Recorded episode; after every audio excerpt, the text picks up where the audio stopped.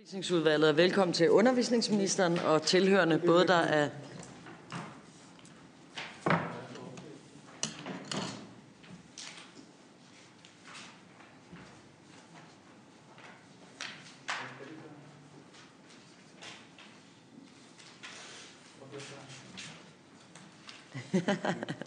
så tror jeg, vi er klar med det hele. Velkommen til åbent samråd i undervisningsudvalget. Velkommen til undervisningsministeren, og velkommen til tilhør, både der er til stede her, og også dem, der skulle se med derude. Vi har i dag et åbent samråd om øh, mulig sammenhæng mellem fejlslagen inklusion og vold i folkeskolen. Og der er øh, samrådsspørgsmål, der er stillet af Annette Lind fra Socialdemokratiet, Jakob Sølhøj fra Enhedslisten, Karolina Magdalene Meyer fra Alternativet, Marianne Hjelved fra Radikal Venstre og Jakob Mark fra SF. Øh, og aftalen er så, øh, sådan, at Socialdemokratiet og Nette Lind starter med at begrunde samrådsspørgsmålet. Værsgo. Mange tak for det. Øh, det her er en samlet øh, opposition, som har indkaldt til det her samråd, fordi at vi er bekymrede for den udvikling, der er mellem elever, vold mellem elever og vold mod lærere. Vi har læst i dagens presse, at ministeren kalder os upræcis og sløsede, når vi forsøger at etablere en sammenhæng mellem inklusion og et stigende antal tilfælde af vold. Øhm, jeg ved ikke rigtigt, om ministeren har læst, hvad øh, samrådsspørgsmålet egentlig går ud på, for vi skriver, vil ministeren redegøre for sit syn på en mulig sammenhæng. Så øh, at kalde os upræcise og sløsede, inden et samråd er i gang, det, det mener jeg måske lige der på kanten, når vi, når vi siger, at der er en mulig sammenhæng. Det, som øh, vi har øh, taget udgangspunkt i, det er også mediet Folkeskolen, som har spurgt øh, deres lærerpanel, hvad de siger er årsagen til volden. Og hertil der svarer majoriteten af lærerne, at inklusionen er den primære årsag, og hele 87,5 procent af de adspurgte pegede således på, at volden kom øh, fra de elever, der tidligere gik i en specialklasse. Så vi tror, det har en sammenhæng. Vi er meget interesserede i at høre ministerens løsninger på det her.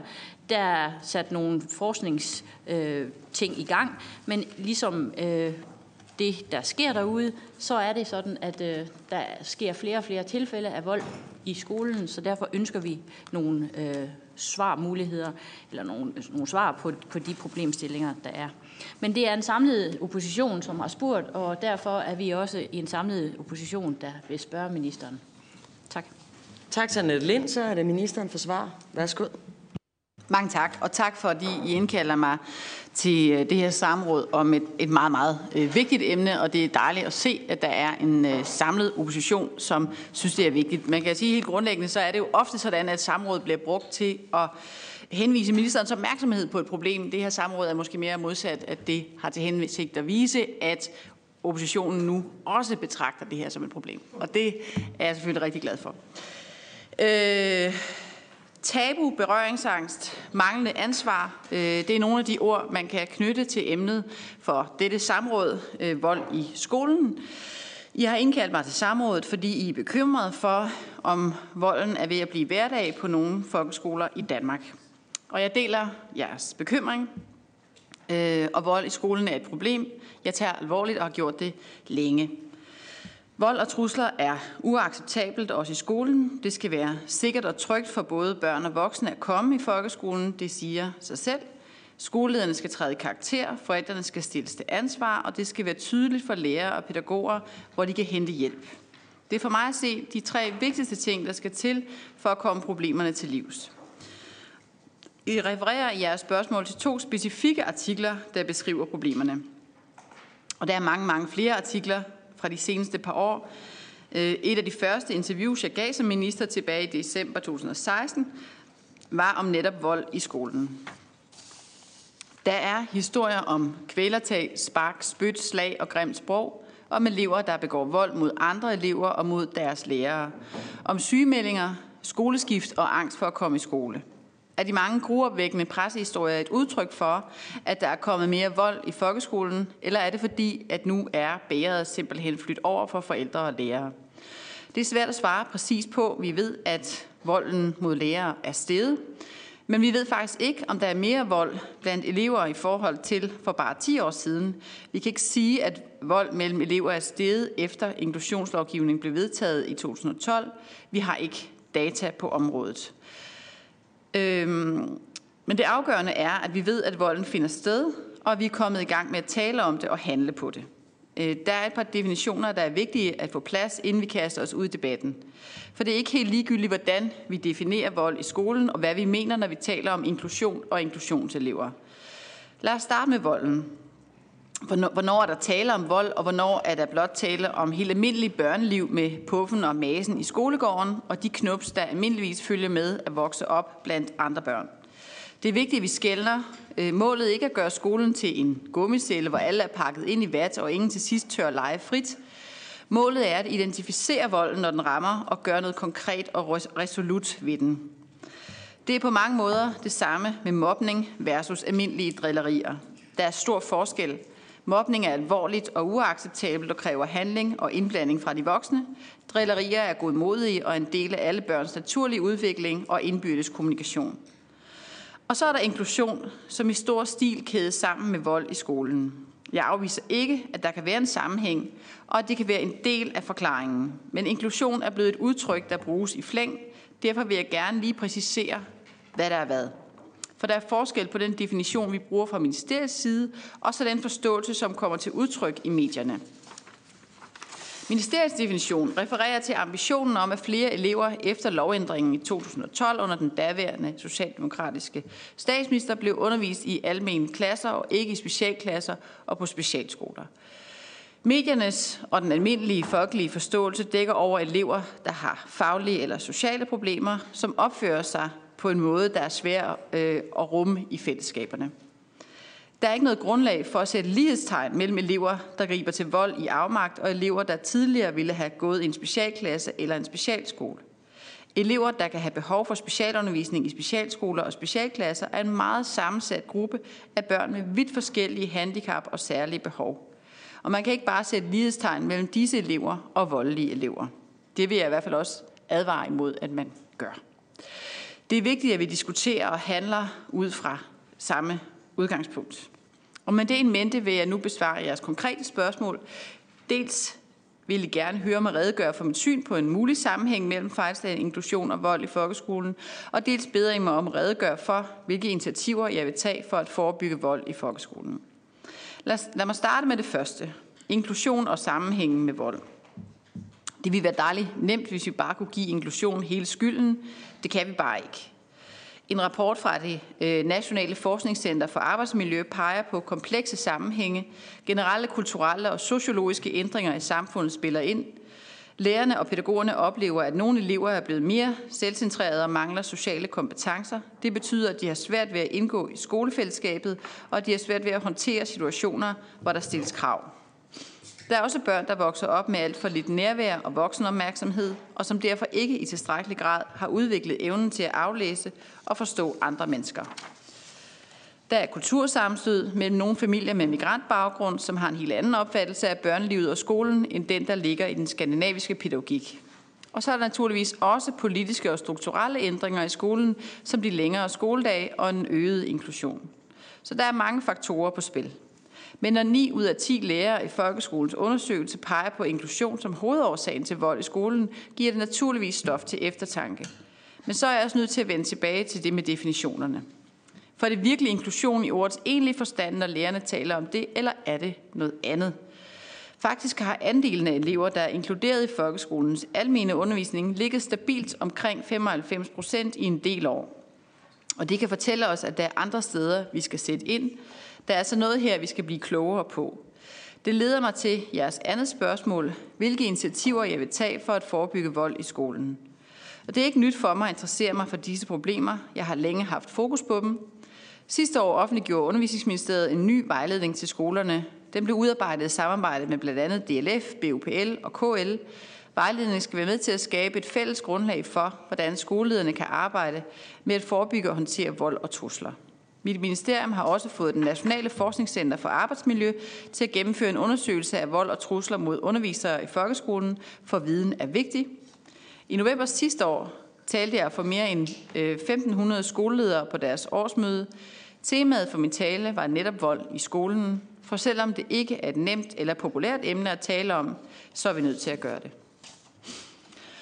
Og i forbindelse med fordelingen af satspuljemidlerne foreslog regeringen sidste år at afsætte knap 30 millioner til at bekæmpe vold i skolen. Pengene skulle blandt andet gå til en taskforce, som skal tage ud og hjælpe de skoler, hvor volden har slået rod. Desværre var der ikke opbakning til dette forslag, men jeg er glad for, at I nu også er enige i, at der er problemer. Som jeg allerede har sagt, er vold i skolen et alvorligt problem. Et problem, der kræver handling og voksenansvar. Heldigvis er der mange skoler, hvor der ikke er problemer. Men på de skoler, hvor volden har taget over, skal vi sætte ind. Der skal være tryghed, rammer, regler, konsekvenser. Læreren er og skal være en myndighedsperson, der tager styringen i klasselokalet. Læreren skal sørge for, at der er ro til at undervise og regler rette sig efter. Det giver tryghed for eleverne. Læreren eller pædagogen skal have opbakning fra sin skoleleder og fra forvaltningen til at skride ind, hvis der finder vold og trusler sted. Men det er ikke tilstrækkeligt at skride til handling, når skaden er sket. Det er skolelederens og forvaltningens ansvar at sikre, at arbejdet kan foregå forsvarligt. Det indebærer, at der bliver arbejdet systematisk med den forebyggende indsats. Vi politikere skal sørge for, at de overordnede rammer er i orden. Det er også derfor, at jeg, kom, at jeg om kort tid lancerer et udspil til en handlingsplan mod vold i folkeskolen. Handlingsplanen vil sætte fokus på en række indsatsområder, som skal bidrage til at løse problemet med vold og trusler. Handlingsplanen vil både sætte fokus på de bløde indsatser, som handler om at understøtte skolernes forebyggende arbejde, og hvordan sætte fokus på, at der bliver sat ind, når problemerne opstår.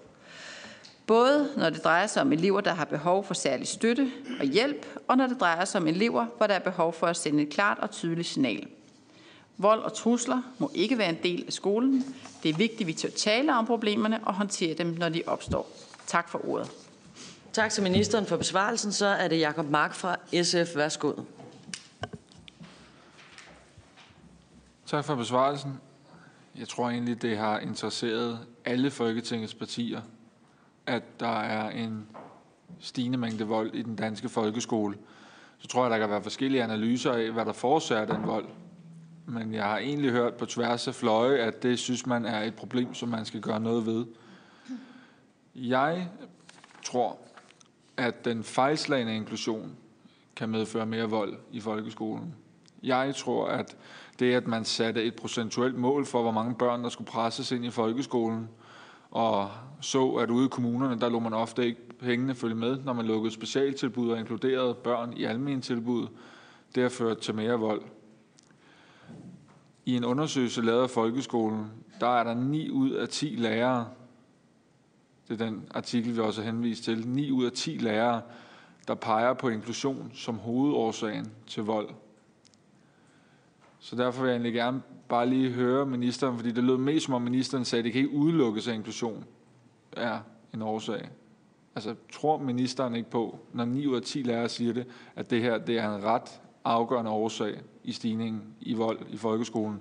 Og hvad kan vi gøre for at få den der fejlslagende inklusion på ret køl igen? Hvordan kan vi sørge for, at der er ressourcer nok til at sørge for, at børnene bliver hjulpet på vej?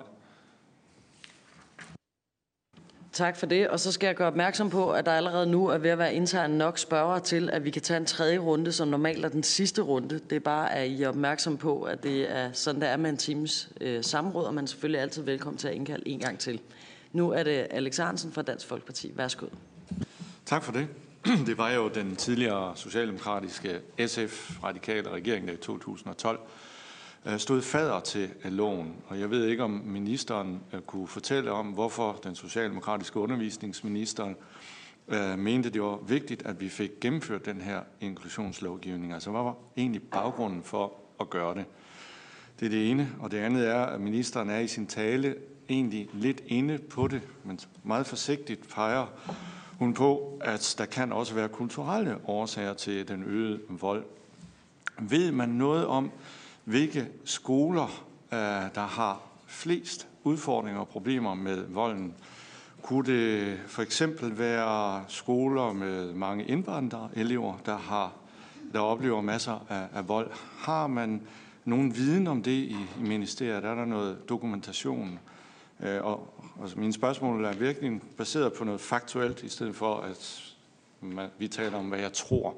Altså det er vigtigt at vide, at vi taler om noget faktuelt. Så de to spørgsmål kunne jeg godt tænke mig at få, få svar på. Tak for det, og så er der Annette Lind fra Socialdemokratiet. Værsgo. Tak for det. Jeg tror, vi alle sammen ved, at inklusion i sig selv ikke øh, fører med til mere vold i, i klasseværelset, som der stod i altinget.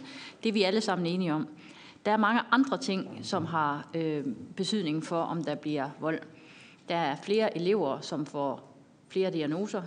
Der er mange flere elever end tidligere, der får tungere diagnoser. Der er færre og pædagogisk personale per elev. Der bliver større klasser. Økonomien er blevet dårligere. Vi har fået tal fra dit eget ministerium om, at man har fået tilført 1,1 milliard kroner færre siden 2015. Der er en masse andre øh, ting uden om, om selve inklusionen, der fører til vold. Jeg vil gerne spørge ministeren, om hun synes, at der er det nødvendige antal lærere og pædagogisk personale ude på landets folkeskoler, og om man vil tage hånd om de problemer, der er, og måske tilføre ekstra midler. Tak. Tak for det, og så er det ministeren for svar. Værsgo. Mange tak. Øh, til Jakob Mark, der, der udpeger den fejlslagende inklusion. Og som jeg sagde i min tale, så kan der sagtens være et overlap, men det vil være forkert at sige, at det hele skyldes inklusionen, fordi det er simpelthen ikke det, som vores viden peger på. Der må også være andre årsager. Og hvis jeg lige spoler tilbage, så øh, blev inklusionsloven jo vedtaget under den daværende SR-SF-regering i 2012.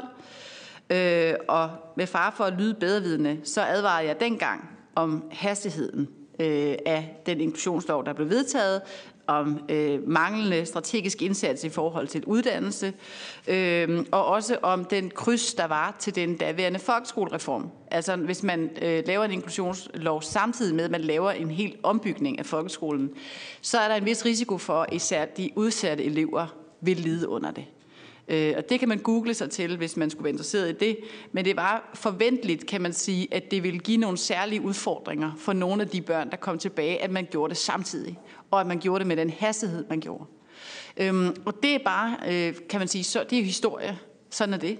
Men det er selvfølgelig en del af, øh, af, øh, af det bagtæppe, vi øh, opererer på øh, her. Øh, så selvfølgelig kan det godt være en del, men det kan simpelthen ikke forklare det hele, fordi det, der jo så sker senere, det er, at der kommer en venstre-regering til, der fjerner man, øh, hvad skal man sige, man lemper på, øh, på den øh, hvad hedder det, inklusionslov, der er, man fjerner procentkravet. Øh, og samtidig kan man se, som sagt, at hen over årene, der er der altså en periode, hvor der ikke altså, hvor, hvor det ikke stiger det antal, der inkluderes i forhold til de tal, jeg har. Og derfor må der være andre ting på spil. Når vi ser volden, så er det en stigning, der er sket hen over en årrække. Hvis vi kigger på det der vold mod lærere, altså den, øh, de tal, vi har der, så kan vi se, at stigningen har været der øh, længe øh, og har været stødt øh, stigende. Øh, og så mener jeg i forhold til det her med at sige, øh, at inklusion er ligesom årsagen. Øh, det man i hvert fald skal passe på med os, det er ikke at sætte lighedstegn mellem de, altså børn med en diagnose og børn, der er voldelige. Altså fordi sådan, så enkelt er det jo heller ikke.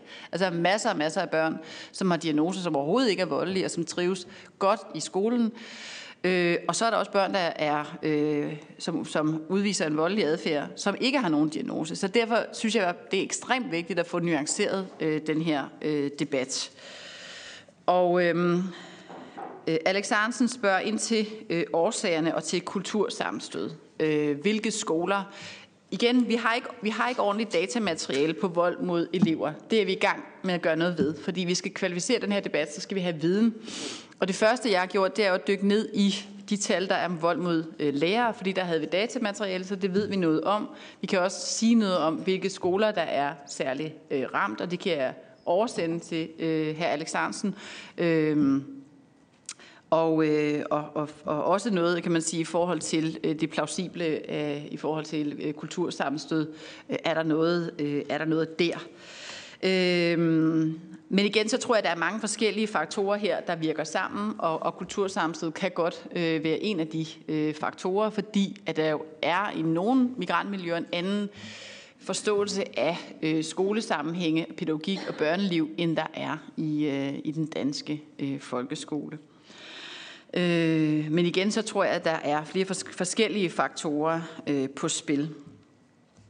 Annette Lind øh, taler om, øh, at, øh, om økonomien, og øh, nu der, i det, til samrådene, der bliver der tit talt om det her med fake news. Øh, jeg tror at måske, vi skal have et nyt begreb i spil, der hedder fordrejede nyheder. Altså, øh, det, det er rigtig vigtigt, at vi, at vi taler om, om øh, hvad skal man sige, økonom, økonomien på, i skolen på en, en måde, som også afspejler øh, virkeligheden. Øh, og øh, altså, så vidt jeg har forstået, så øh, er, hvad skal man sige, øh, antallet er, af personaler.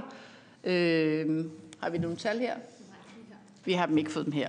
Men, men øh, der er jo, altså, tingene udvikler sig over årene, men der har været ret stabilt i forhold til, øh, hvor mange personaler der har været. Den reform, som Socialdemokratiet stod i spidsen af øh, tilbage øh, der i 12 og 13, betød jo, at forholdet mellem pædagoger og lærere ændrede sig. Øh, der kom flere pædagoger ind og lidt færre øh, lærere.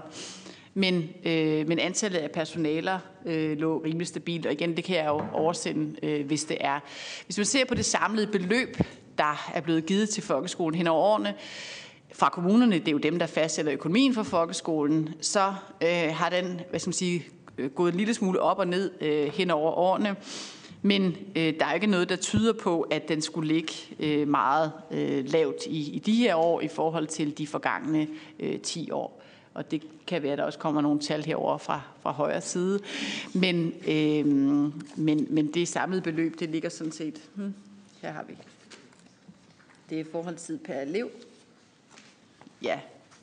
Altså hvis vi kigger på øh, beløbet per elev, øh, så var det, nu talte vi lige om 2012, der var et beløb per elev øh, 72.947 kroner, og i 2017 76.229 kroner. Så igen, jeg synes bare, altså man kan belyse økonomien fra mange forskellige øh, vinkler, men, men man skal også, altså og ikke være så kreativ, at, øh, at det går ud over forståelsen for, øh, hvordan økonomien faktisk øh, ser ud. Tak. Så går vi til anden runde, og først er det Jakob Sølhøj fra Enhedslisten. Værsgo. Tak. Altså jeg tror for det første, det er vigtigt, at øh, vi ikke får talt om inklusion på en for negativ måde. Altså, øh, jeg håber, det er sådan, at, at øh, alle Folketingets partier egentlig synes, at inklusion er værdifuldt og rigtigt som, som, pædagogisk, som pædagogisk tilgang.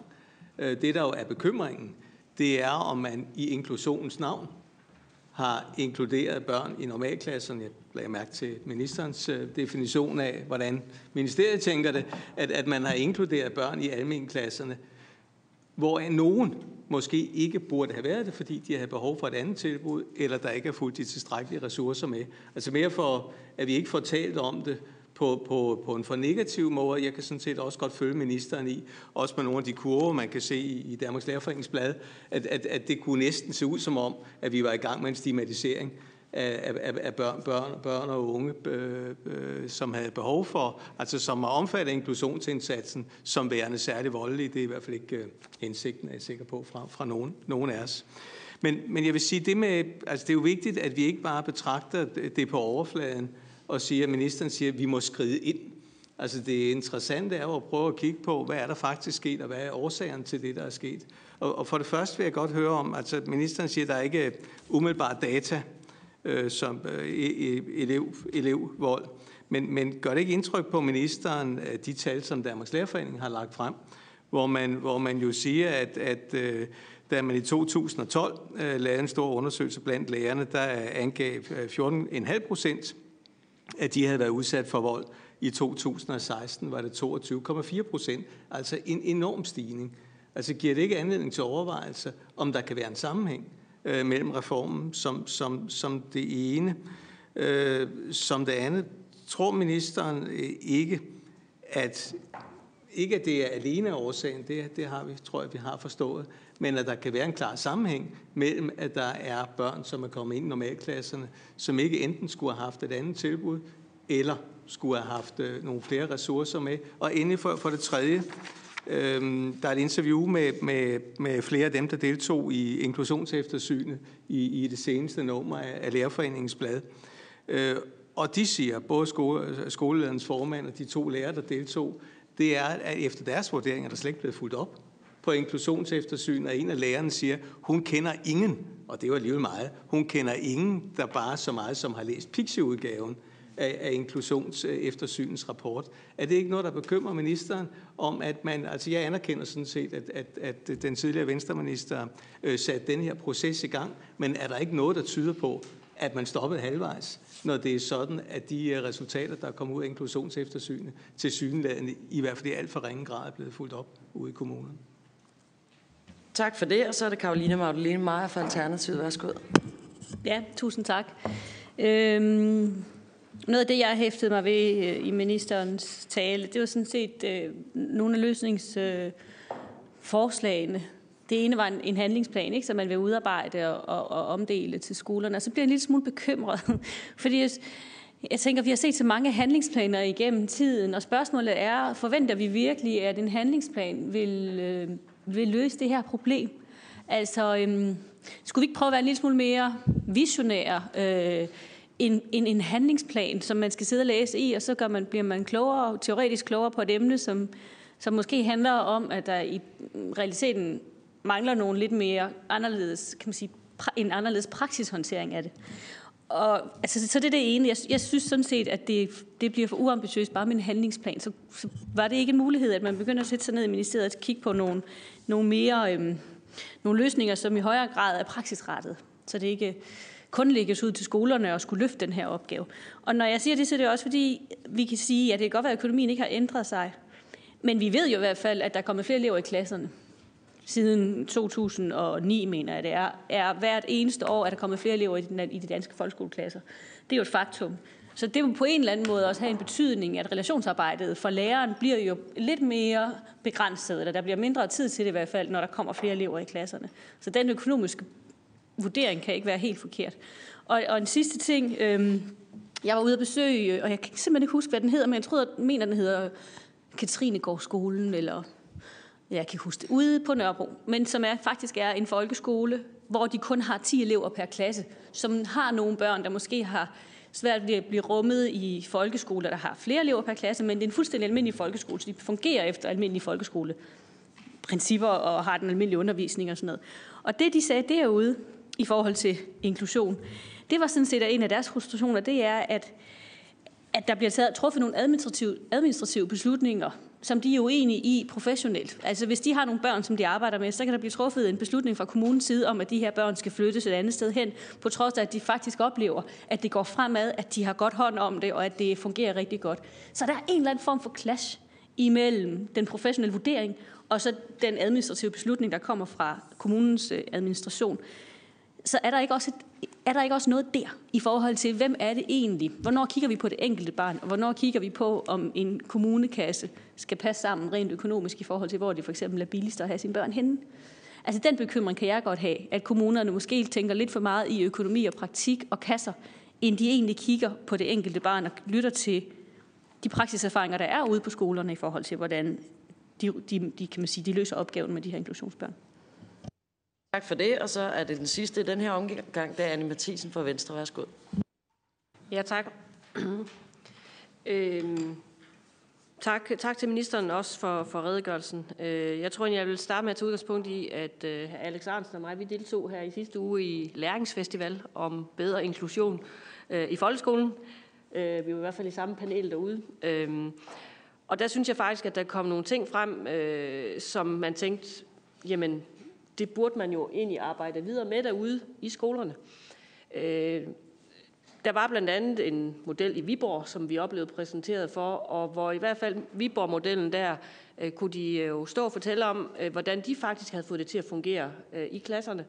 Øh, jo udelukkende med en anden form for tilgang øh, til inklusionsdelen, øh, i forhold til, at der var jo en helt anderledes øh, styring, øh, også fra ledelsens side og fra lærernes side, i forhold til at have struktur omkring tingene. Øhm, og bare for at, og også måske bringe nogle øh, sådan ting på bordet her, hvor man kan sige, jamen var det noget af det, som man så kunne skubbe til, blandt andet for eksempel KL, i forhold til at få de her gode eksempler spredt mere ud. Øhm, jeg kan jo sige, at øh, KL's mand, øh, Thomas, øh, Thomas, var også til stede i, panelet, og, hvor vi også skubbede lidt til ham i forhold til, at der er jo egentlig i dag også de gode eksempler, som man bør dele mere, og som vi også jo kunne høre, det nødvendigvis ikke er et spørgsmål om at få flere penge, men et spørgsmål om, at man får nogle værktøjer til at kunne håndtere den hverdag, øh, og nogle værktøjer, som virker. Og der kunne jeg godt tænke mig i forlængelse af det at spørge ind til, altså blandt andet jo også nogle af de ting, som, som også ekspertgruppen øh, omkring øh, inklusionseftersynet altså også var inde omkring, altså det, det nogle steder i hvert fald at måske næsten kræver en form for kulturændring. Øhm, og de eksempler, som der jo heldigvis er, kunne, kunne vi gøre noget mere, øh, kunne ministeren gøre noget mere måske i forhold til at få skubbet gang i de der udbredelser af de gode eksempler? Øhm, fordi så tror jeg måske, og det er jo gætterier, for jeg er enig i, at der er flere forskellige faktorer, der gør, at der er kommet mere vold i, i skolen, men hvis nu det var en af de ting, man kunne tage fat i, var det så noget, med, at ministeren kunne, øh, kunne sætte, sætte i gang? Tak for det, og så er det ministeren for svar. Værsgo. Mange tak. Øh, først til øh, Jakob Sølmark. Øh, Hvad? Enten Jakob Mark eller Jakob Ej, jeg kom til at sige det forkert. Ej, det må jeg undskylde. jeg svarer, jeg lige samlet. Ej, det må jeg undskylde. Øhm, hvad hedder det? Jeg finder lige tilbage her til øh, inklusion i almenklasserne. Øh, og pas, hvad hedder det? Pas på med stigmatisering. Øh, den første del der er jeg, er jeg meget, meget enig. Jeg synes, det er rigtig vigtigt, at vi bliver øh, klogere på det her område, men også gør det på en måde, hvor vi ikke lige pludselig har, øh, har stigmatiseret en hel gruppe af elever. Øh, det, det er der ikke nogen af os, der ønsker. Øh, og det ville slet, slet ikke være fair. Øh, men i forhold til det her med ind i almenklasserne, så øh, har jeg, kan man sige, af mange omgange også forsøgt at, at, at starte den her debat omkring, at i nogle tilfælde, og, og i særligt i tilfælde med elever, der, øh, der, er, øh, der er så voldsomme eller truende, at det bliver til gene for de andre elever, at der kan man prøve at arbejde mere med nogle modeller, hvor man inkluderer ind på skolen, men ikke nødvendigvis helt ind i klassen i alle timer. Altså at man laver nogle afgrænsede øh, indsatser, hvor de elever får et godt skoletilbud, men, men gør det i et omfang også, hvor, eller, altså er på skolen øh, på en måde, hvor det ikke belaster klassefællesskabet ud over, hvad der er rimeligt. Så, så det er det hensyn, man må prøve at finde, og der kan det være, at man har, at pendulet i en periode er svinget for meget over til, at alle skal helt ind i klassen altid i alle timer, til at man må prøve at være lidt mere fleksibel i forhold til at se, at klassefællesskabet skal også fungere. Så hvis klassefællesskabet bliver for presset af, at der er nogle elever, som er meget voldsomme, eller måske ligefrem truende, så må man prøve at løse det ved at inkludere på skolen i nogle timer, men ikke nødvendigvis ind i, ind i almenklasserne i alle timer. Øhm, og om jeg er bekymret, øh, ja, jeg er meget øh, bekymret, fordi at øh, vi som voksne jo heller ikke vil acceptere at gå på arbejde øh, et sted, hvor, hvor, øh, hvor vi skulle se os over ryggen hele tiden. Og det kan vi heller ikke forlange af børn.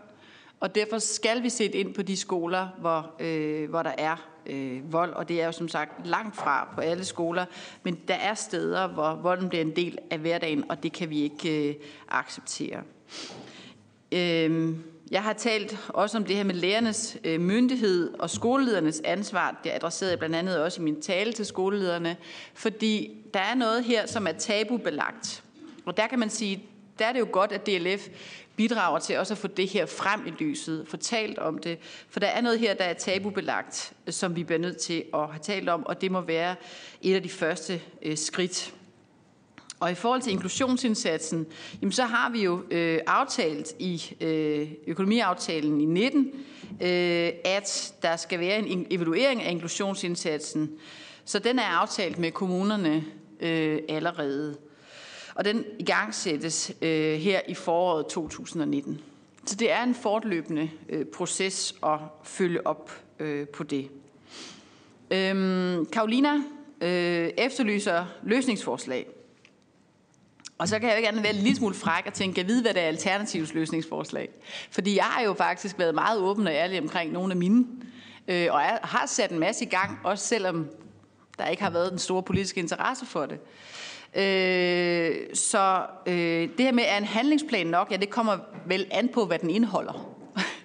og, og jeg synes, det ville være godt, hvis øh, alle partier ville engagere sig i at lytte tænke med, øh, tale med sektoren, øh, med forældre, med forskere, med organisationer, i forhold til at sige, hvad er det gode her? For det er jo et fælles ansvar, vi har i forhold til børnenes øh, tryghed i hverdagen. Øh, Øh, jeg har sat øh, viden i gang, fordi viden er altid sted at starte. Øh, vold mod lærere, vold mod elever, få det belyst øh, klart. Jeg har lavet en, øh, en, en vejledning, og det kan man godt sådan, hmm, hmm, en vejledning. Jo, men problemet har nogle gange været, at hvis du er på en skole, der ikke tidligere har haft vold, så ved man måske slet ikke, hvad man skal gribe og gøre i, hvis der opstår voldsituationer.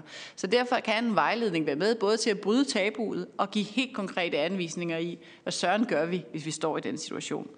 Så har jeg foreslået en taskforce, og det er som sagt fordi, at der jo ikke taler om, at de 1300 skoler i Danmark er voldsramte. Der taler om, at nogle skoler oplever vold. Og så kan der jo selvfølgelig også godt være enkelt tilfælde. Men det er det ser ud til jo også, at, at der er nogle steder, hvor man har behov for mere vejledning end andre. Og derfor har jeg foreslået, at nogle af dem, der ved rigtig meget, kan komme ud og hjælpe med at lægge en slagplan, der hvor det, øh, hvor det brænder. Øhm men som sagt, så er det her en dagsorden, jeg har arbejdet med, og som jeg kommer til at arbejde videre med. Øh, Annie Mathisen taler om struktur og ro, og det er jeg meget øh, enig i. Det er jo noget af det, der øh, skal til for at, øh, at skabe tryghed omkring øh, eleverne øh, og de gode øh, eksempler. Og der vil jeg lige henvise igen til den aftale, vi har lavet med KL i forhold til en evaluering af inklusionsindsatsen Øh, at der tænker jeg, at Annis tanker om, omkring at, at dele øh, de gode eksempler, øh, at de øh, kunne, kunne måske bæres ind der. Tak til ministeren. Så er det Marianne Hjelved fra Radikal Venstre. Værsgo. Ja, tak. Jeg sidder helt og bliver helt øh, nostalgisk. Altså, jeg har været speciallærer i 22 år for de elever, som ingen andre lærer vil have, i anførselstegn. Og øhm, jeg vil gerne kvittere over for ministerens initiativer, som er beskrevet, hvad der er sket på nuværende tidspunkt. Og jeg er for så vidt enig i, at vold ikke nødvendigvis er knyttet til inklusion. Men faktisk ved vi alligevel en hel del om, hvordan det opleves på skolen. Fordi når man pludselig siger, jeg nær sagt fra den ene dag til den anden, fra det ene år til det andet, pludselig nedlægger specialskoler, specialklasser, og fører de elever over i folkeskoler, så kræver det jo en meget, meget stor forberedelse for, at det skal fungerer nogenlunde rimeligt. Og nogle steder, der, er de altså, der har været nogle, jeg nær sagt, naturtalenter blandt lærere, som har fundet ud af, jeg tror det er i Aarhus, at ved at strukturere undervisningen meget, meget stærkt, til fordel for de inklusionsbørn, der kommer, så trives hele klassen langt, langt bedre. Fordi de andre børn sådan set også har glæde af den klare struktur. Og, og det giver mig anledning til at sige, at man burde måske også nu har minister sendt vejledninger ud osv. Man kunne også sende forespørgseler med gode eksempler. Bed om at få gode eksempler på, hvad det er, der har fået ting til at fungere i folkeskolen. Når man får den udfordring, plus at få nogle elever, som man ikke har haft før. Når jeg deltager i det her øh, møde så er det, og i indkaldelse til samråd, så er det fordi, jeg har været rundt på mange skoler i løbet af efter reformen startede og jeg har mødt rigtig mange lærere, som jeg vurderer som rigtig gode lærere, som bare kan sige, at der ikke er fuldt ressourcer med de børn, der kom. Og der er heller ikke fuldt faglige ressourcer med. Fordi det har man ikke magtet på det givende tidspunkt i den pågældende kommune osv. Så man skal ikke underkende behovet for, at der følger ekstra ressourcer med, når man får nogle ekstraordinære opgaver af den karakter. Og det synes jeg også, man bør kunne gøre KL opmærksom på, fordi det er kommunernes ansvar i sidste instans, det her tema. Så det med at få nogle lærere ind på en skole, som kan noget specialundervisning og har nogle erfaring på det, er virkelig også noget, man skulle gøre, når man placerer inklusionsbørn på en skole, en, altså en almindelig folkeskole, som kommer fra specialskoler. Så der er mange forskellige håndtag, man kan arbejde på. Faglighed generelt overfor den pågældende opgave er helt centralt nødvendig. Og det ville glæde mig, hvis ministeren kunne gå ud og melde det i hele offentligheden, så alle skolefolk, uanset hvor de er placeret i skolen, hører det. For ellers så går det ikke. Tak for det, og så er der Annette Lind fra Socialdemokratiet. Værsgo. Tak for det. Ministeren siger, at der skal sættes ind over for de skoler, hvor på der er vold. Det er sådan, at det er arbejdstilsynet, som jo laver tilsyn på skolerne, øh, og øh, det er også sådan, at arbejdstilsynet, siden regeringen er kommet til, har sparet 100 millioner, eller i omegnen af 100 millioner kroner. Det betyder, at øh, de tilsyn, som der er, øh, bliver færre, selvom at øh, man kan tage ud fra databasen, arbejdstilsynets database, at der faktisk er 12 folkeskoler, som har fået en rød smiley, og der er 96 folkeskoler, som har fået en gul smiley. Det vil sige, at hver tiende folkeskole i Danmark har fået et påbud fra arbejdstilsynet. Synes ministeren, at det er øh, tilfredsstillende, at cirka hver tiende folkeskole har et påbud, og synes ministeren, at det er i orden, at man har sparet i omegnen af 100 millioner kroner på arbejdstilsynet, som netop skal føre tilsyn med de skoler, som, øh, som har øh, nogle problemer? Og er det meningen, at man skal sætte ind over for de skoler, når det er øh, de her tal, de er faktisk så grælde? Så er det Jakob Sølhøj fra Enhedslisten. Værsgo. Der, så er det Jakob Mark fra SF. Værsgo. Altså, som jeg hørte derude på skolerne, så vil man gerne inklusion, fordi man netop synes, det er vigtigt at få alle børn med i fællesskabet. Man er presset af at det er blevet brugt som en spareøvelse, at ressourcerne ikke er fuldt med, når specialtilbudene er lukket. Man er presset af, at klassestørrelserne de stiger. Der sidder flere og flere børn i klasserne, og man er presset af generelle besparelser. Og det, som jeg egentlig gerne bare vil høre ministeren om, det er også initiativer fremadrettet for, at det bliver bedre. Jeg kunne godt tænke mig at høre, vil ministeren lave en opfølging, der sikrer, at man har droppet det der 96% mål, der tvinger øh, 96 procent af børnene i almen tilbud, at det bliver droppet i alle kommuner, ikke kun nationalt, men lokalt. Vil man arbejde med en økonomimodel, der sikrer, at ressourcerne følger med? For eksempel gå ind i et samarbejde med kommunerne om det? Og vil man sikre efter- og videreuddannelse til lærerne i inklusion? For det er faktisk noget af det, som de selv efterspørger. Tak for det. Så er det ministeren for svar. Værsgo. Tusind tak. Øh, Marianne Hjelved, strukturforudsigelighed. Igen, jeg er 100% enig. Altså når vi taler om det her område, både børn, som, altså, øh, altså inklusionsbørn, som, som kan have forskellige udfordringer, men også de børn, som er meget voldsomme, så, øh, så er strukturforudsigelighed jo rigtig mange gange en del af svaret. Øh, og så bliver jeg bare nødt til at sige, at den del clasher altså med, med nogle af de andre pædagogiske strømninger, som er meget, meget solide. Altså øh, både med, med nogle dele af folkeskolereformen, med projektarbejde, med ansvar for egen læring, med gruppearbejde osv. Altså hvis man, hvis man skal lave struktur og forudsigelighed for børn, hvis man har nogle klasser eller nogle skoler, hvor der er virkelig behov, så bliver man også nødt til at gå kritisk igennem, hvordan man arbejder pædagogisk. Og det kan også være, at man bliver nødt til at sige farvel til noget, eller skrue ned for noget, som man ellers gerne ville. Og det tror jeg også, vi bliver nødt til at tale om, fordi man kan ikke både spise kagen og stille den til pynt i vinduet. Vi er nødt til at beslutte sig til, hvad er der vigtigst her. Og hvis det skaber for meget uro, at man gerne vil øh, altså det hele på en gang, så må man rydde op. Så må man lave en pædagogisk oprydning, så når man sørger for, at der er ro og rammer for børnene, og så må man tage de ting, som kan fungere, øh, og tage dem tilbage. Det tror jeg er, er rigtig, rigtig vigtigt, at man tager den snak. Hvordan kan vi få ryddet op omkring børnene, sådan at, at roen og trygheden spiller første violin. Og så må vi tage vores, øh, vores hvad skal man sige, projekter bagefter og indføre dem i den rækkefølge, det nu kan være bæredygtigt. Øh, og så siger øh, Marianne Elved, at øh, ressourcerne er ikke fuldt med osv., og der, bliver også, altså, der vil jeg tillade mig også lidt at henvise til det, man sagde dengang, når man spurgte den daværende øh, SR-SF-regering, og det var, at ja, det gjorde pengene.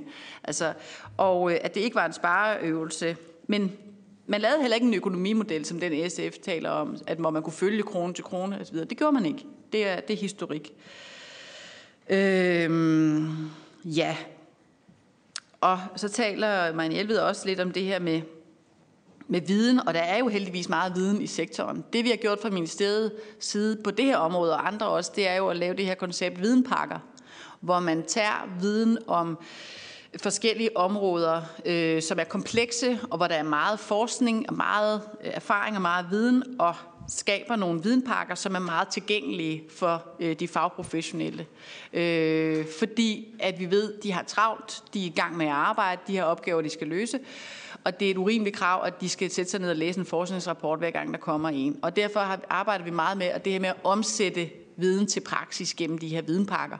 Og, øhm, og de er blevet taget rigtig godt imod. Og det er en af tingene, vi også gør, når vi taler om nogle af de her inklusionsproblematikker. Øh, øh, øhm, Annette Lind taler øh, om, øh, at der skal sættes ind. Ja, det skal der. Arbejdstilsynet, påbud osv.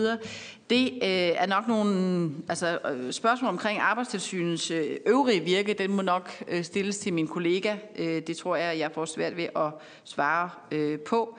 Men i hvert fald kan man sige, at vi jo øh, relaterer os til arbejdstilsynets arbejde og får input der igennem også om, hvordan ser det ud i forhold til øh, vold mod øh, lærere. Men i forhold til at løse problematikkerne i det daglige, jamen så er det jo skolelederen og skolebestyrelsen også, der skal sørge for at gribe ind. Og det ser man heldigvis. Vi har eksempler på øh, voldsomme episoder, hvor der er blevet grebet korrekt ind. Altså hvor man meget hurtigt har truffet beslutninger øh, om at, øh, hvad skal man sige, elever, som har øh, begået øh, overgreb, eller har, har været vold, øh, voldsomme i en grad, så, ja, så det ikke har været rimeligt at rumme. Jamen, der er nogle, nogle kommuner, der har truffet meget øh, resolute beslutninger, øh, og samtidig jo skabt nogle forløb for de elever, der har begået volden, hvor de også bliver samlet op, hvilket jo altså også er ekstremt vigtigt. Øh, Jakob Mark, øh, jeg tror, jeg har svaret på nogle af delene, øh, om det her med, om det var en spareøvelse. Det var i hvert fald ikke det, I sagde dengang øh, og det er der heller ikke noget, der tyder på, at det var. Men, men der blev ikke lavet en model, hvor man krone til krone kunne følge øh, pengene. Øh, og så taler øh, Jakob Mark om de her 96 procent, og jeg kan, jeg kan sende et skriftligt svar på det, men den generelle 96 procent målsætning blev afskaffet under den daværende V-regering, dengang Ellen Trane Nørby var øh, undervisningsminister. Og så taler Jacob Mark om generelle besparelser. Det gad jeg godt vide, hvad det er for nogle generelle besparelser. Altså fordi når vi taler om folkeskolen, så, øh, altså, så sidder vi jo ikke her fra øh, regeringens side og, og, og sparer. Vi, øh, jeg, jeg, taler, jeg vil gerne svare på ærligt øh, steder, hvor der er, øh, kan man sige, øh, effektiviseringer osv., men vi sidder ikke fra regeringen og, og, og, og kræver alt muligt af, af folkeskolen. Så, så det synes jeg bare er vigtigt, at vi, vi taler om, øh, om tingene, som de er. Ja det, og så er vi faktisk nået dertil, at der er mulighed for at få afsluttende bemærkninger, altså en afsluttende runde. Øh, og først er det Annette Lind, og vi slutter af i sidste ende med Jakob Sølhøj fra Enhedslisten, så hvis I andre skal på, Jakob Mark melder sig også. Marianne Hjelved? Godt. Så er det først Annette Lind fra Socialdemokratiet. Værsgo. Tak for det. Nu lyder det næsten ligesom om, at øh, det er guld og grønne ude i landets folkeskoler, og man får tilført midler. Altså, ministeren siger, at vi fordrejer virkeligheden. Jeg har fået et svar fra ministeren selv, der står, at folkeskolen er blevet tilført 1,1 milliard kroner mindre. Jeg tror, det er siden 2015. Det må for ministeren der så forholde sig til. Det er sådan, at øh, der er fortsat problemer på inklusion, der er fortsat problemer med vold. Mener ministeren, at øh, de problemer, der er på landets folkeskoler, de øh, er løst, og hvad synes ministeren, at der skal være i forhold til de behov og de ting, som ikke fungerer? Tak for det, og så er det Jacob Mark fra SF. Værsgo. Ja, jeg ved ikke, om det var tilsigtet, men ministeren svarede ikke rigtigt på det, jeg spurgte om. Øh, altså i forhold til procent, der, øh, der spurgte jeg egentlig om altså procentmålsætning, om ministeren ville tage initiativ til, at kommunerne droppede 96 målsætning, også dem, som ikke har gjort det. I forhold til generelle besparelser, jamen så kan man jo altså kigge ud på, hvordan kommunerne lægger budgetter, og der kan man jo se, der er lagt besparelser ned over skolevæsenet, og så kan man godt som regering frelægge sig ansvaret. Men altså, regeringen har jo i kommuneaftalerne lagt besparelser ned over kommunen. De har bedt kommunerne om at effektivisere for en halv milliard hvert år. Det kommer nok også til at betyde noget, samtidig med, at man ikke lader pengene følge med til stigende demografiske udgifter. Når der kommer flere ældre, og man ikke lader flere penge følge med, jamen så sparer kommunerne ofte andre steder for at få råd til de flere ældre. Ministeren svarede ikke på, om ministeren vil finde flere penge til efter videreuddannelse. Det kunne jeg også godt øh, tænke mig at høre. Og så svarer ministeren heller ikke på, om ministeren vil gå ind i dialog med KL om sådan en økonomimodel, eller sådan lave et eller andet eksemplar til, hvordan er en god økonomimodel for inklusion. Tak for det, og så er det Jakob Sølhøj fra Enhedslisten.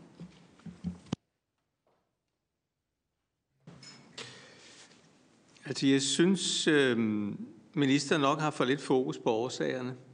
Øh, jeg ved godt, vi har kredset lidt om det, men, men, men vejledninger, handlingsplaner osv., det, det får mig til... Og det, det minder mig lidt om, om øh, ministeren kender sikkert øh, sin Peter Plus, men uh, ikke hvor han siger til markeren, vi, vi er faret vildt, men vi skyder en god fart. og, og, og sådan, sådan, sådan kunne det godt uh, virke lidt på mig, og, derfor vil jeg godt høre, når, når ministeren sagde også i sin indledning, at vi mangler data på det her. Uh, kan ministeren så ikke give tilsavn om, at, at der vil blive arbejdet med faktisk at dykke ned i årsagerne? Fordi vi risikerer hvis, hvis, hvis øh, der udsendes vejledninger og handleplaner, hvis vi ikke helt har greb om, hvad der er årsagerne, så, så kommer man jo nemt til at, til at gøre, noget, gøre noget forkert. Så vil jeg også høre, om, om, om det ikke er øh, ministerens opfattelse, at de erfaringer, der er med, tole, med, med, med tolærerordninger eller en, en, en, en lærer, en pædagogisk medarbejder, at det kan løse rigtig meget. Fordi et af problemerne, ministeren var sådan set også inde på det, at der kan være behov for, at man i en del af, del af undervisningen går fra i, i mindre grupper, øh, ville meget ikke kunne løses, hvis, hvis der kom, øh, kom to voksne øh, i langt højere grad på timerne. Og endelig, endelig måske en opfølgning på det, som, som øh, Jacob Mark allerede har, har spurgt om et par gange, så bare den tilføjelse, at når man kigger på, hvad siger lærerne selv om, der, om deres kompetencer, Øh, på det her område, så er det jo lidt for uroligende, at tre ud af fire, at de siger nej, de synes faktisk ikke, de er klædt godt nok på til at løse opgaven. Øh, kunne det ikke tyde på, at, at ministeren burde overveje, om ikke der skal en ny pulje til, sådan så at, at der, der var jo lidt i forbindelse med inklusionsreformen, øh, om ikke der var behov for at afsætte nye midler, sådan så vi faktisk sikrede os, at, at lærerne var, var uddannelsesmæssigt fuldt rustet til at, til at løse opgaven. Tak for det, så er det ministeren for svar og for eventuelle afsluttende bemærkninger. Værsgo. Mange tak. Først til øh, Annette Lind. Altså, jeg synes faktisk, at Socialdemokratiet har en sær, et særligt ansvar. Øh, fordi Socialdemokratiet er øh, hvad hedder det, et statsministerparti. Det er oppositionens førende parti. Det er et stort øh, folkeparti. Jeg synes, I har øh, et ansvar for at tale om tingene, som de er. Det synes jeg virkelig. Og derfor bliver jeg faktisk forstemt, når det er, øh, I taler på en måde, der indikerer noget, som jo ikke er rigtigt. Det, det synes jeg. Jeg synes faktisk, at, øh, at man skal gå til, og vi, kan, vi er uenige om masser af ting. Der er masser af ting, vi er uenige om. Øhm, og man vil også kunne sige, at regeringen har effektiviseret på nogle punkter, og det vil være rigtigt.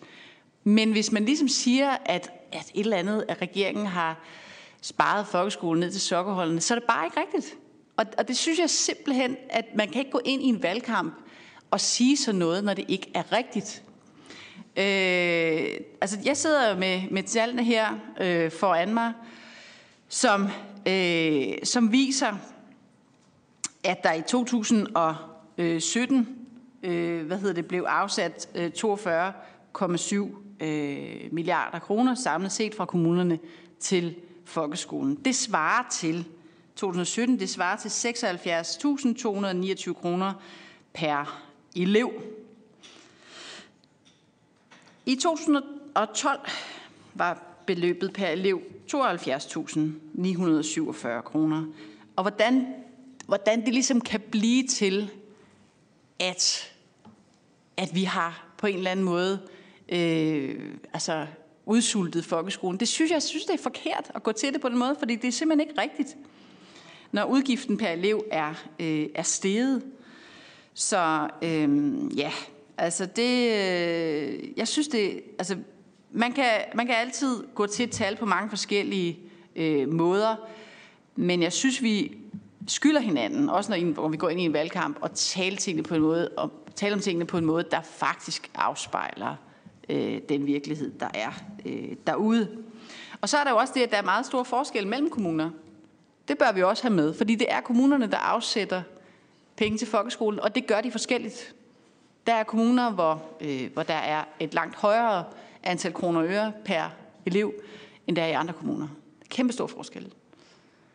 Så derfor kan det ikke nytte noget at give borgerne det billede, at jeg eller finansministeren eller et eller andet sidder med en Excel-ark og siger, hvordan det skal være ude i kommune XX.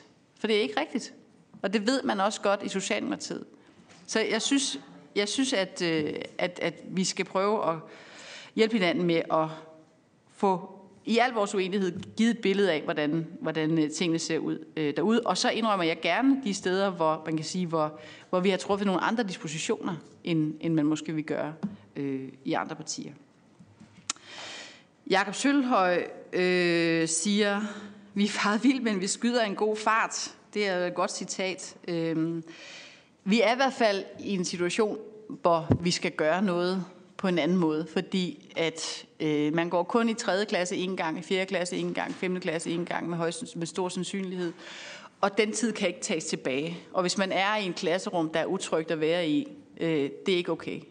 Så, så vi skal øh, gribe ind, og jeg er også meget enig i, at vi skal dykke mere ned i årsagerne. Så mens vi hjælper de skoler, som har problemer, så skal vi også bruge tid på at blive klogere på årsagerne. Så det er vi helt enige om. Øh, og så, hvad hedder det, nævner du øh, det her med to voksne, og man kan sige, øh, man gør bare, vi har lige lavet en justering af folkeskolen sammen jo, som både øh, gør, at ressourcerne kan bruges lidt mere fleksibelt ind i skolen, men også forkorter skoledagen lidt for de mindste, og giver mulighed for at forkorte den for de store. Og det giver noget fleksibilitet. Både kan vi jo se, at der er mest uro i ydertimerne, og samtidig så giver den aftale faktisk også nogle muligheder for øh, og håndtere tingene lidt øh, anderledes. Ja, øh, og Jakob Mark øh, taler om national og kommunal lovgivning. Der er jo forskel på kommunal og, og national øh, lovgivning. Jeg kan gøre det, at jeg også sender en liste over med de ting, der ligesom har været gjort på det her område i, øh, i de senere år, øh, så man kan, øh, kan se øh, det. Og, og så, altså, jeg er kommet med en række øh, sige, konkrete forslag på det her område. Jeg hører meget gerne, hvad skal man sige, øh, selvfølgelig også forhåbentligvis realistiske input til, hvad, hvad kan vi gøre her? Øh, men jeg kommer også selv med flere forslag, fordi det er så vigtigt, at vi får skabt nogle trygge rammer øh, for eleverne derude. Så mange tak for en, øh, en rigtig god debat. Tak for det. Og så har jeg et enkelt spørgsmål på faldrebet her, hvor der er to minutter tilbage af samrådet. Og det er simpelthen blot et spørgsmål om, at når der bliver ramset tal op her, så vil jeg gerne bede ministeren om at oversende tallene med pris- og lønfremskrivningen. Fordi de tal, som ministeren ramser op her, er uden pris- og lønfremskrivning. Og det vil sige, at hvis man skal kunne sammenligne tallene, så skal man faktisk have pris- og lønfremskrivning med. Og nu så jeg lige brugt tiden på bare at regne frem. Nu har jeg siddet i Finansudvalget i relativt mange år, så der er man jo vant til at sidde og lave den slags beregninger, men det er alligevel bare på et stykke papir. Vi kunne godt tænke os de formelle tal. Fordi sådan som jeg lige kan se det, så skal man ikke op på 76.000 for at matche tallene tilbage fra øh, 11. Man skal faktisk op på 80.000 kroner per elev, for det er et tilsvarende tal, fordi der er en pris- og lønfremskrivning. Det er jo i, øh, uden pris- og lønfremskrivning, de tal, ministeren sidder øh, med. Og derfor vil jeg gerne bede ministeren oversende øh, tallene for, hvor mange penge, der bliver givet per elev, men inklusiv pris- og lønfremskrivning, fordi så bliver det faktisk sammenligneligt. Det andet, der kommer det til at lyde som om, at et tal på 76.000 kan matche noget i 2011-tallet. Det kan man altså ikke helt på den måde. Yes, men det er blot for, at vi også får de sidste tal med over. Jeg skal høre, om det giver anledning til yderligere kommentarer. Det gør det ikke. Tak for det. Så er der ikke mere at gøre i det her samråd. Tak til tilhørende, tak til ministeren for at komme, og tak til samrådsspørgen.